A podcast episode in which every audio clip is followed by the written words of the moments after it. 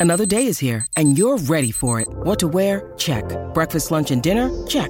Planning for what's next and how to save for it? That's where Bank of America can help.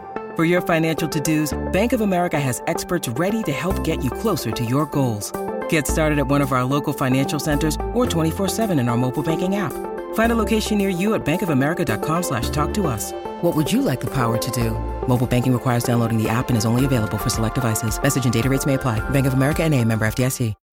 When you need mealtime inspiration, it's worth shopping Kroger, where you'll find over 30,000 mouthwatering choices that excite your inner foodie. And no matter what tasty choice you make, you'll enjoy our everyday low prices, plus extra ways to save, like digital coupons worth over $600 each week. You can also save up to $1 off per gallon at the pump with fuel points. More savings and more inspiring flavors make shopping Kroger worth it every time. Kroger, fresh for everyone. Fuel restrictions apply.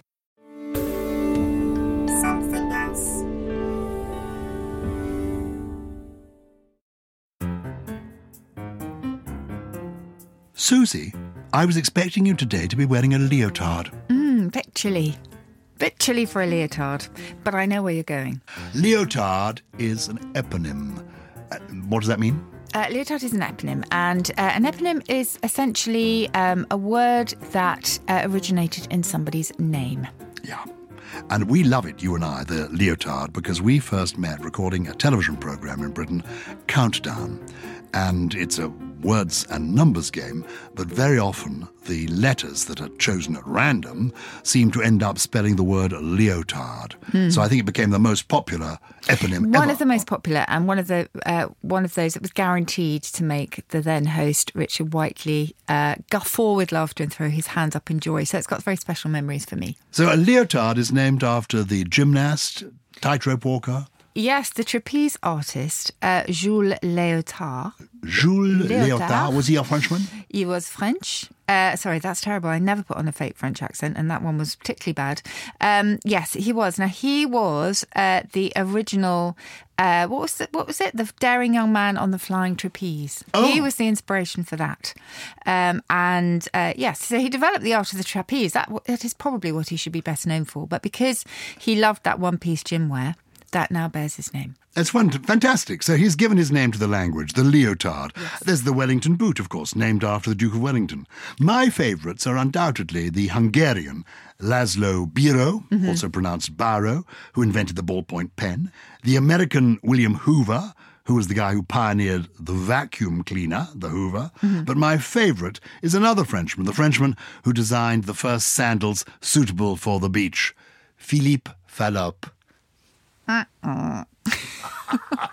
Philippe Fallope, Philippe Fallope, Philippe Fallope. I love it, I love it, I love it. But the others are real. The others are real. Just while you were uh, making jokes about flip flops, I was thinking about modern eponyms because there aren't actually that many. You were talking about the Hoover, there's of course Dyson, but you wouldn't necessarily say, well, yeah, I suppose you might, but I'll get the Dyson out. It's a bit pretentious to say that possibly still. So it's quite interesting. I'm not sure how many modern eponyms I can think of. I know for a while doing a Delia went into the dictionary. Um, so if you were following a particular recipe, you would do a Delia. And also, I remember distinctly hearing someone say, "Oh, it's a bit Tarantino around here." Oh, Um, a bit Tarantino, slightly- meaning it's a bit. Sinister feels a little bit sinister, a bit of a loaded atmosphere. But I haven't heard that again.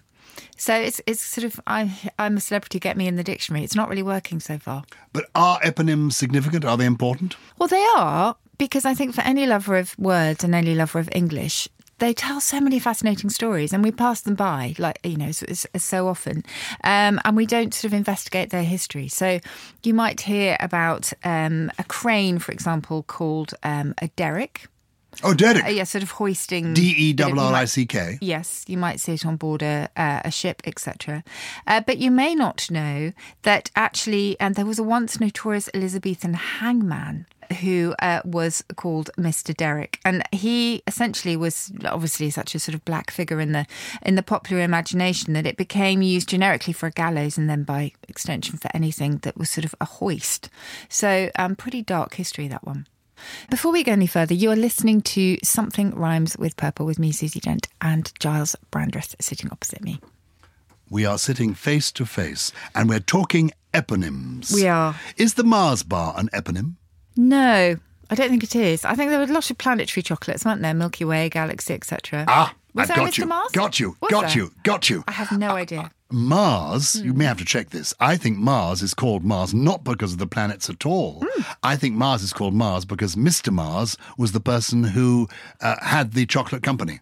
Well, and he well named right. the bar after himself. Okay. So take a look at that one.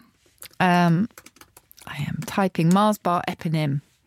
Okay, hang on, hang on, hang on. Yes, Forrest Mars Senior in Slough. In 1932, I had no idea that Slough was famous for the Mars bar either. You were correct. That is an eponym. I had no idea. Well, let's do a little bit of a quiz. I hope we can do that. Have you got a list of eponyms there? Uh, yes, I have got some for you. Okay. See if I can guess them and see if people uh, listening to the podcast can get them before we can. All right. What about silhouette? Silhouette, yes. This is a Frenchman, I think, something to do with the French Revolution. And he would cut out images of people uh, before they were beheaded during the French Revolution. Gustave Silhouette? Interesting. Interesting. I hadn't heard that particular side of the story. Now, he was called Etienne de Silhouette. Est Etienne de Silhouette? more, huh? more bad French accents. And he, uh, well, there's two two theories. He was the finance minister apparently and loved austerity.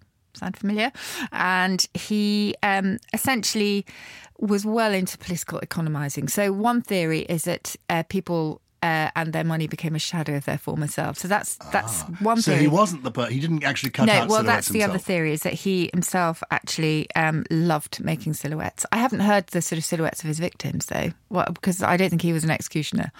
In- No. directly anyway. But rather like Madame Tussaud, who uh, genuinely, I think, would take um, images of people's heads after they'd just been executed, do a wax model of them. Mm-hmm. Yeah, she did, yeah. I, th- I thought the silhouette was down there by the tumbrils as the heads were falling off with his scissors doing little profiles. Oh, No, I don't know because he was And- the finance minister, so I doubt that he was sitting there unless he was incredibly bloodthirsty. But this is interesting. But this is why, you see, this is why it's so fascinating because there's still so much detective work to be to be done. Lovely. So we've got. Etienne de Silhouette, who gave us the silhouette. Give us another yeah, one. okay, this is one of my I think I favourites. get, what do I get for that out of, out of five? Do I get two points? You get a cup of tea. Thank you. Maverick. Maverick. This is American.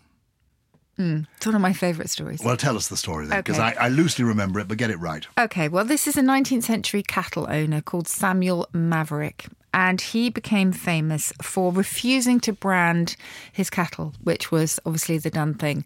Um, again, sort of, you know, lot, lots of uh, theories, but uh, it's thought that his cattle just sort of wandered free, much to the annoyance of his neighbours. And because he didn't do things the prescribed way uh, and was seen as a little bit eccentric, if not downright stubborn, he became known as a maverick. And interesting, I think it was his son or his nephew. I think it was his son uh, gave us the word gobbledygook. Good grief. yes. Oh, but what a family the Mavericks family. were. I No, no, you must explore this. I love it. Well, he So- wasn't called gobbledygook, obviously, but he just thought that that's What a great name. he thought that sounded like the um, the sort of meaningless babble of geese, and uh, so he said it sounds like gobbledygook. and this was young young Maverick. Yeah, this was Maverick Junior. Maverick Jr. gave us gobbledygook. Some people think, why, why am I, couldn't, shouldn't I be living a life here? Couldn't I be reading a book? Why am I listening to a podcast? Now you know.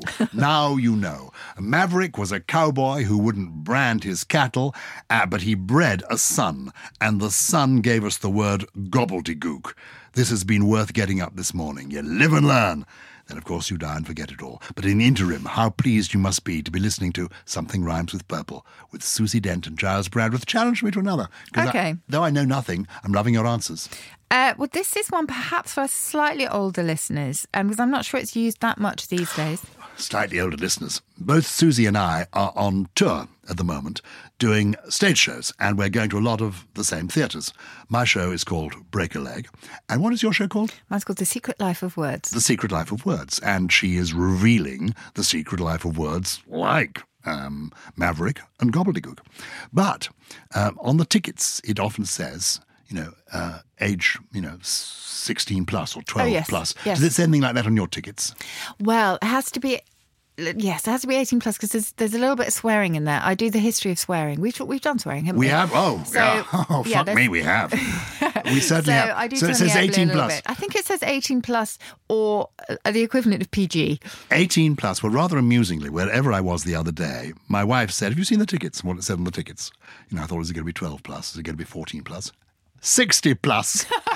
and when I looked out at my audience, they all were. Oh, so I like that. You now say we've got something for um, older, oh, yeah, perhaps older possibly for older listeners. Older listeners. Hobson's Choice. Yes, Hobson's Choice. There is a play of that name Okay. by Harold Brighouse. Mm-hmm. Uh, rather a wonderful play, which I saw performed at the National Theatre shortly after it opened in the 1960s with Sir Michael Redgrave playing the part of Oh, Hobson. amazing. There is a film version of this play with Charles Laughton in the oh, role. He did Galileo. He's a He's great. one of my heroes. He, he is a he is a heroic actor. Yes. But I imagine Hobson's choice is called Hobson's choice because the phrase already existed. Nothing to do with the Hobson Jobson. No, nothing to do with the Hobson Jobson dictionary. Uh, well, let's explain. Hobson's choice essentially uh, means the option of taking the one thing offered or nothing. So it's it's kind of all or nothing. Oh, rather like some people would have said that the what was on offer from the European Union over the Brexit negotiations was a Hobson's choice. Yes, there's no choice at all. There's no cho- ah Hobson's choice. And Yes. who was Hobson? Well, he was Tobias Hobson. So he was a Cambridge carrier who let out horses. And he is said to have insisted that his customers take the horse which happened to be next to the stable door uh, because they were the freshest, or to go without. And so it became he it, that became known as Hobson's choice. You And it's had actually- to take that horse. And it's like London cabs to this day. Yeah, they make the you go to the one at the, the first one in the queue. it's Quite a right. Hobson's choice. You haven't even if you don't like the look of the first one, you want the second one. No, no, Hobson's choice. So he was called Tobias Hobson. He was called Tobias Hobson. I Indeed. mentioned Hobson Jobson. Yes. Who was Hobson Jobson? I yeah, well, he produced the Anglo-Indian dictionary, didn't he? I don't actually know who he was. Ah, Hobson Um, Jobson, and it's a, it's like a turn of phrase. Or Hobson Jobson. Uh, there probably wasn't a um, a, Jobson. It's just a it oh comes yes, from Henry Yule and Arthur Coke Burnell. Why it was called Hobson Jobson? Uh, in Anglo-Indian English, it referred to any festival or entertainment. Um, it is a corruption, we think, by British soldiers of Yah. I'm not sure I'm repeating this properly, but uh, it was repeatedly chanted by the Shia Muslims as they mourned and beat their chests. Oh wonderful. Ooh. A sound like There Hobson Jobson. Hobson Jobson. Yes. Hobson Jobson. Anyway, this was not exactly an eponym, but fascinating nonetheless. I love our little diversions. I good. I love a diversion. Life is a series of cul-de-sacs, but then Yes. Mm-hmm. you hit the main road, and eventually you hit the buffers. Okay, give me one more. I'm liking this. Okay, this is an obvious one, but I love it anyway. Caesarean section. Caesarean section, named after Julius Caesar, the Roman geezer, Yes. had a nose like a lemon squeezer. Did he? Well, when I was at school, there was a poem that went along those lines. Julius Caesar, Roman geezer, no, squashed his nose in a lemon squeezer, something like that. Anyway, It probably didn't happen one way or the other. I wouldn't worry too much. Julius Caesar, was he born by Caesarean section? That's the folk belief. I have to say that that is what the OED believes as well, uh, that he himself was delivered this way. And of course, it was made famous by um, uh, Shakespeare. For those who have led sheltered lives, uh, what exactly is a Caesarean section? A cesarean section is um, childbirth where the, whereby the baby is delivered through um, an incision into the womb, I think, rather than. They cut you open to bring the they baby cut you out. open, yes. And you mentioned Shakespeare's play, Mm-hmm. um, which is known as the Scottish play because it's supposed to be bad luck to say the word Macbeth. It's supposed to be uh, bad luck to say the title of the play unless you're actually in the play at the time. Um, and in the, the one of the prophecies of the witches is that uh, he won't be killed. He can't be killed by except by anyone who is by mother born or something. He was untimely ripped. And he was That's unti- Macduff, isn't it? untimely Ripped ripped, from, from his mother's womb. Mm. Yeah, exactly. And so he does end up. Macbeth does end up being killed. Yeah. Okay. Yes. Caesarean section. That's good. One more. Okay. A Mickey Finn. A Mickey Finn. It's an eponym, is it? I suppose if there was a real Mickey Finn. Yes. Well, it's said to be a notorious Chicago bartender who drugged and robbed his customers.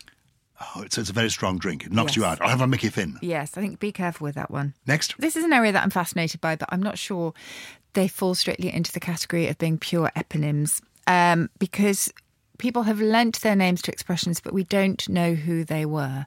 So, not on your Nelly. That's a really old fashioned British expression meaning Lying- not on your life. Yeah, not on your life. Not on your Nelly. Not on your Nelly. In the 19th century, Nelly Duff was rhyming slang for puff. So, not on your puff was like not on your breath of life, not on your life. So, it's a fairly complicated bit of rhyming slang. But we don't know who Nelly Duff was, sadly. Oh. I mean, ma- indeed, maybe she didn't exist. Likewise, I just add to that one in terms of who we, you know, people who are are now um, anonymous, sadly, although they live on through language, uh, was somebody called um, Tommy Grant.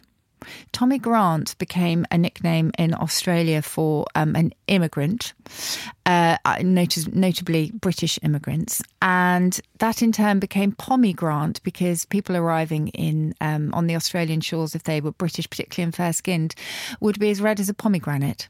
So it became Pommy Grant, and it, uh, finally So the ended Poms- Poms. Yes. Oh, but that is this. Susie Dent, you are on fire, if I may say so. I never knew that the origin of the pom, being as it were the Brit who goes to Australia, Mm. came from pomegranate, which came from Tommy Grant. Tommy Grant. Tommy Grant gives you pomegranate, gives you the pom. Yes. Not an acronym for uh, Prisoner of Her Majesty's Service because of deportees. Uh, but yes, lovely story. Let's have a quick break. Do you ever wonder how celebrities order food? Like, is Sarah Paulson a Diet Coke or a regular Coke girlie? Some peasant coke? No. Or how does Sofia Vergara order a pizza? No, no, no tomatoes. I cannot eat tomatoes. Yes. Are you cool with mushrooms? Not really. If these are the details you need, and I know you do, I have the podcast for you. I'm Jesse Tyler Ferguson, and on my podcast, Dinners on Me, I take some notable friends of mine out to dinners in Los Angeles and New York City. Listen wherever you get your podcasts. That thing was delicious. What I'm interested in are the words that have slipped into the language, like silhouette and leotard, Mm-hmm. where there is no clue in the word that it was once a person. I'll give you I one. find that mesmerizing. Okay. Oh, very nice. Franz Mesmer. Who was he? Well, he gave us the sort of precursor to hypnotism, really, because he believed in an invisible natural force, a kind of animal magnetism that exists in all of us. And he uh, saw in it sort of amazing healing properties. Um, but I think it- by some countries, even, he was seen as a bit of a quack. And uh, and so had to sort of move on um, in order to uh, practice elsewhere, as far as I remember. But it's extraordinary, I think, to be somebody who lived maybe 150 years ago, whose name has just entered the language. People talk about somebody being mesmeric, Yes, mesmerizing a moment. It, it's a phenomenon. I, I've got one for you as well. Oh, yes. Nicotine. Do you know where that one comes from? That does ring a bell. Nicotine. Yes. François de Nicotine. He was essentially a French diplomat who lived in very, sort of very late 16th century. Uh, Jean Nicot, he was called. Um, he was an ambassador to Lisbon, but he is famous because he became convinced of the healing powers of tobacco um, from a friend of his who was a botanist.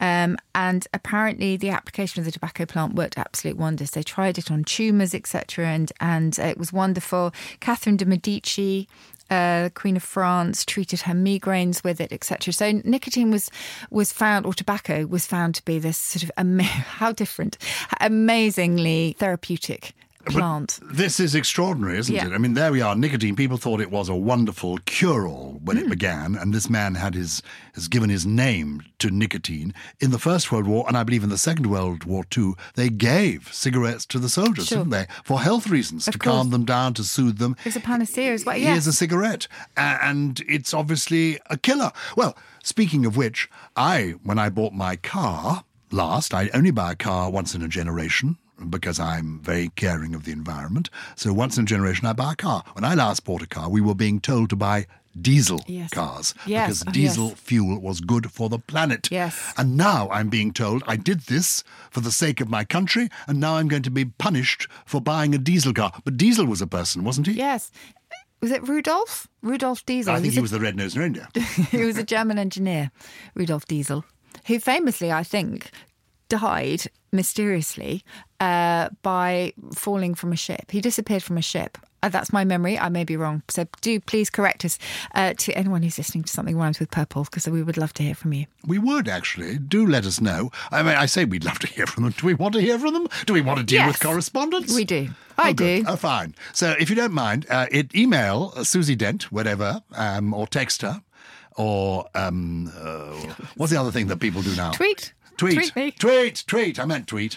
I meant tweet. I'm on Twitter. Um, I'm at Giles B1. At Giles B1. G Y L E S B1. Are you on Twitter? Yes, I'm at Susie underscore Dent. But we should really be on um, Instagram or something, shouldn't we? I don't really do pictures. And oh, don't you? We're being hurried along by the producer. He's a Um, bit of a dunce. He's not a dunce. Paul is not a dunce. But Where- yes, where does the word Dan dunce come from? Scotus, Yeah. Duns Scotus, who Who uh, was Duns Scotus? He was a friar who um, was actually probably incredibly bright uh, and slightly ahead of his times, but uh, he was a reformer. And uh, was he a reformer or was he an anti-reformer? He sounds like you, you know more than me. But his his basic his philosophies were seen as being foolish and um, heretic, heretic, her- Heretical. Heretical, thank you. He was a friar, a theologian. Some people considered him a fool, Duns Scotus, and people talked about a dunce. Yes. What about gerrymandering? Let's get a couple of these in. Yes, gerrymander. It's a combination of the name, uh, sort of top of my head, Elbridge Gerry, um, and the salamander. Uh, it was Good also grief. to do with dividing uh, districts, uh, voting districts, in, in Oh. a sort of slightly unfair way. A Victorian expression, I think, or yeah. maybe a little bit earlier, where you, you fiddled with the constituency to um, have certain people vote for you. You, you basically were indulging in gerrymandering. Mm-hmm. So the man who was doing this was Elbridge Gerry. And Salamander. a- yeah, well, he came up with a new, a new sort of division of counties that apparently, when drawn on a map, looked a bit like a salamander. One of my favourites, of course, was Amelia Bloomer. Oh yes, because people do give their names to clothes, don't they? Yes. Like like jeans come from Genoa. from Genoa, Yes. in Italy, and Denim. denim comes from Denim, the place. N I with a little hat on the eye. Those are toponyms. Those. Those are toponyms. Yes. But Bloomer is Amelia Bloomer, and that's a proper eponym. Who was she? She was a blue stocking, wasn't she as well? Could be. Yes. I thought she was a feminist pioneer. She was feminist. and she liked to ride a bicycle. And in order to ride a bicycle in skirts, it's quite difficult. So she pioneered wearing these um, sort of trousers, Mm-hmm. Loose fitting trousers that became named after her, bloomers. And she advocated temperance above all as well, as well as as um, women's you, rights. Quite right. As you would if you're riding a bicycle, because you don't want people falling off the bicycle. I guess that is true. Giles, if you had to uh, contribute your name to the English language, what would its definition be? A Brandreth. Hmm. What would a Brandreth be? Well, can I tell you something? I would like it to be something gentle and lovely. I have a friend called Anthony Holden, who is a very distinguished journalist and biographer. And we were at university together, and he's a brilliant man. And recently, maddeningly, he suffered a stroke, and which has debilitated him. He's now in a wheelchair, and he can't use his left uh, arm or left leg. But his mind is razor sharp, and he can use his right hand, so he can still carry on writing, tapping away on the computer. But he was saying to me how words can the way we use words is so important. And that's why you and I actually love words. And he said, you know, the word stroke. Mm. He said, actually, the word stroke is a gentle word. It's a mm. loving word. You associate it with a caress. You stroke somebody on the cheek. You stroke them on the hand. It's a beautiful word, a gentle word. And he said, you know, what happened to me, the stroke, was anything but beautiful or gentle. And he said, you know, we call a heart attack a heart attack. And actually, a stroke is a kind of brain attack. Let's call it a brain attack. I mean, if you think about it, it's an act of striking. So its etymology is fairly hard Yeah. and aggressive. But the idea of stroking is gentle. So the point is that we give meaning to words by the way in which we use them. And so you can get a word like stroke, which can, at one hand, mean something beautiful and gentle, and at the other hand, mean something um, really quite frightening and alarming. So that leads me to Brandreth. When I was a boy, I'm afraid people used to say bad breath Brandreth. to be rude. Oh, Yeah, exactly. I don't like that at all. So I want a Brandreth to be the word for something that lingers in the air. Hmm. Oh, he left a lovely. I'm laughing now. He left a lovely Brandreth after him. You know, a little, a faint echo. that's nice. a brand. Like a sort of slight, a sort of particles of perfume that is somehow sort of left behind. I like that. The spirit of the person. A delightful. Yeah. Oh, there, there was something about them. Oh, he left a lovely Brandreth behind him. I like that. Very nice. So, what will Dent be? Thanks. uh, well, yes, as you can tell, Dent is never going to sound poetic. I think if I could donate my name to the English language, it will probably be as a synonym for linguistic gap, because linguistic gap is a bit of a mouthful. Uh, so, for all those um, sensations, feelings, emotions, even things for which we have no word in English. I'd like to donate my name to that. So it might be behind a new dictionary of new words for things that we never had words for before. That's what I'd like it to be. Oh, that's very good. Yeah. We're, we're still searching for the word that it could be. Oh, I like that very much. Do you know, I've also just then made up a word plentyfold, which doesn't exist. Plentyfold? the, on- the only excuse I have is that today is my first real day of hay fever, and I am drugged to, to the eyeballs with some very sedating um, pills. So please forgive me if I get my words wrong. That's okay. not important, of course, on a word podcast. Well, it is important to get it right. Oh, I see what you mean. You're, you're being sarcastic now. Just Was- a bit. yeah, exactly. Now, look, even though you are woozy Yes. and drugged up to the eyeballs, I still need, because many people tune in simply to get to this last bit where you give us Susie's trio. Three words to surprise us, three words that we want to relish and take away as our, our takeaway. What do people call that when you go to a conference and they say, we'd like you to give the people something? What do they call it? Yeah, takeaway messages and Take it's away. Mm. messages. Well, what are the takeaway words? Instantly disposable. That's what these are. Um, but they are great words. Um, they don't really have anything to do with eponyms, I have to say. They're just three words I, that I like. One is a Victorian word for an umbrella, which is a bumbershoot. a bumbershoot. I love it. How does it? How does Have you- have bumbershoot come up? bumbershoot with you? Um, I think just bumber because it sounds a little bit like a child's representation of umbrella, and a shoot as in parachute, I guess. Although it's spelled S H O O T.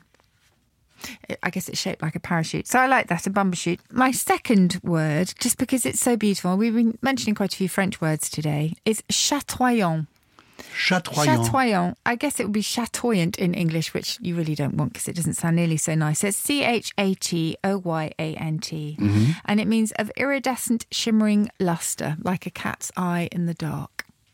Oh, I like that. I just think it's a beautiful word. And my third one, cannot accuse you of this, but we can accuse many uh, politicians of it, I think, is batology. Heard of that one? No, what is Okay. batology? Batology is needless and tiresome repetition in speaking or writing. So loathsome repetition is batology. Batology, banging on, Yes, so something is batological. It's really tediously repetitive. Do you think it's affected you being called Susie Dent as a person? Because I think No. people, there is research that shows that people's names do affect how they behave. I'm Okay, sure. I- Nominative determinism. is that what it means? Yeah, well, you might have an aptronym if yes. you were like, like there's a judge called Judge Judge. yes. You know, and the cardinal, famous cardinal of Milan was called, um, of Manila was called Cardinal Sin. But he behaved himself. Um, Okay. But people's names do often lead yes, to. uh, I can't say that happened to me. But Susie Dent. Is I mean, have It's you not felt great, it's it? not great, and No. Brandreth isn't great. Actually, it's a dreadful name. Uh, I met Roy Rogers when I was a little boy. You know who I mean by Roy Rogers? Mm, Remind me. Roy Rogers was a cowboy, Okay. and um, he was a very he was a hugely famous cowboy, and uh, he had a I think he had a, a, a horse. Called, did he have was his horse called Trigger? Oh, okay. Yes. Does it ring a bell? Anyway, I discovered when I met him that his real name was Leonard Slye. And I thought, oh, this is so disappointing. I mean, you know, um, he had been called, he called himself when he began as a cowboy Dick Weston, which wasn't a bad name. And, and then he, he um, somebody said he was the, the Ginger Rogers of the cowboy scene, so he changed his name to, to Roy Rogers. And he had 10 children, uh, two boys and eight girls. There was Roy Jr., and there was John, there was uh, Robin, Cheryl, Linda, Lou, Marion, Scottish Ward, Mary, Little Doe, and Deborah Lee. Names do make a difference. You know, I, I- what are your? Have you got children? Haven't you? I do. Have they got simple names? Uh, quite simple. Uh, Lucy. That's oh, I like that. Lucy meaning light. Light from Lux, yes, in, in Latin. Lux. You say Lux from Latin. People think of it as a soap. She's you named after after a soap suds. Um, Lucy? And Thea, Thea. yes. Thea. Thought that she had got, not got a lisp. She doesn't have Doesn't this. lisp. No. well, Um, 'cause I say that. my- I have a daughter called Saethryd. Oh, gosh. Yeah, can you imagine? Yes. Nev- Never What mind does that Thea. mean? Saethryd.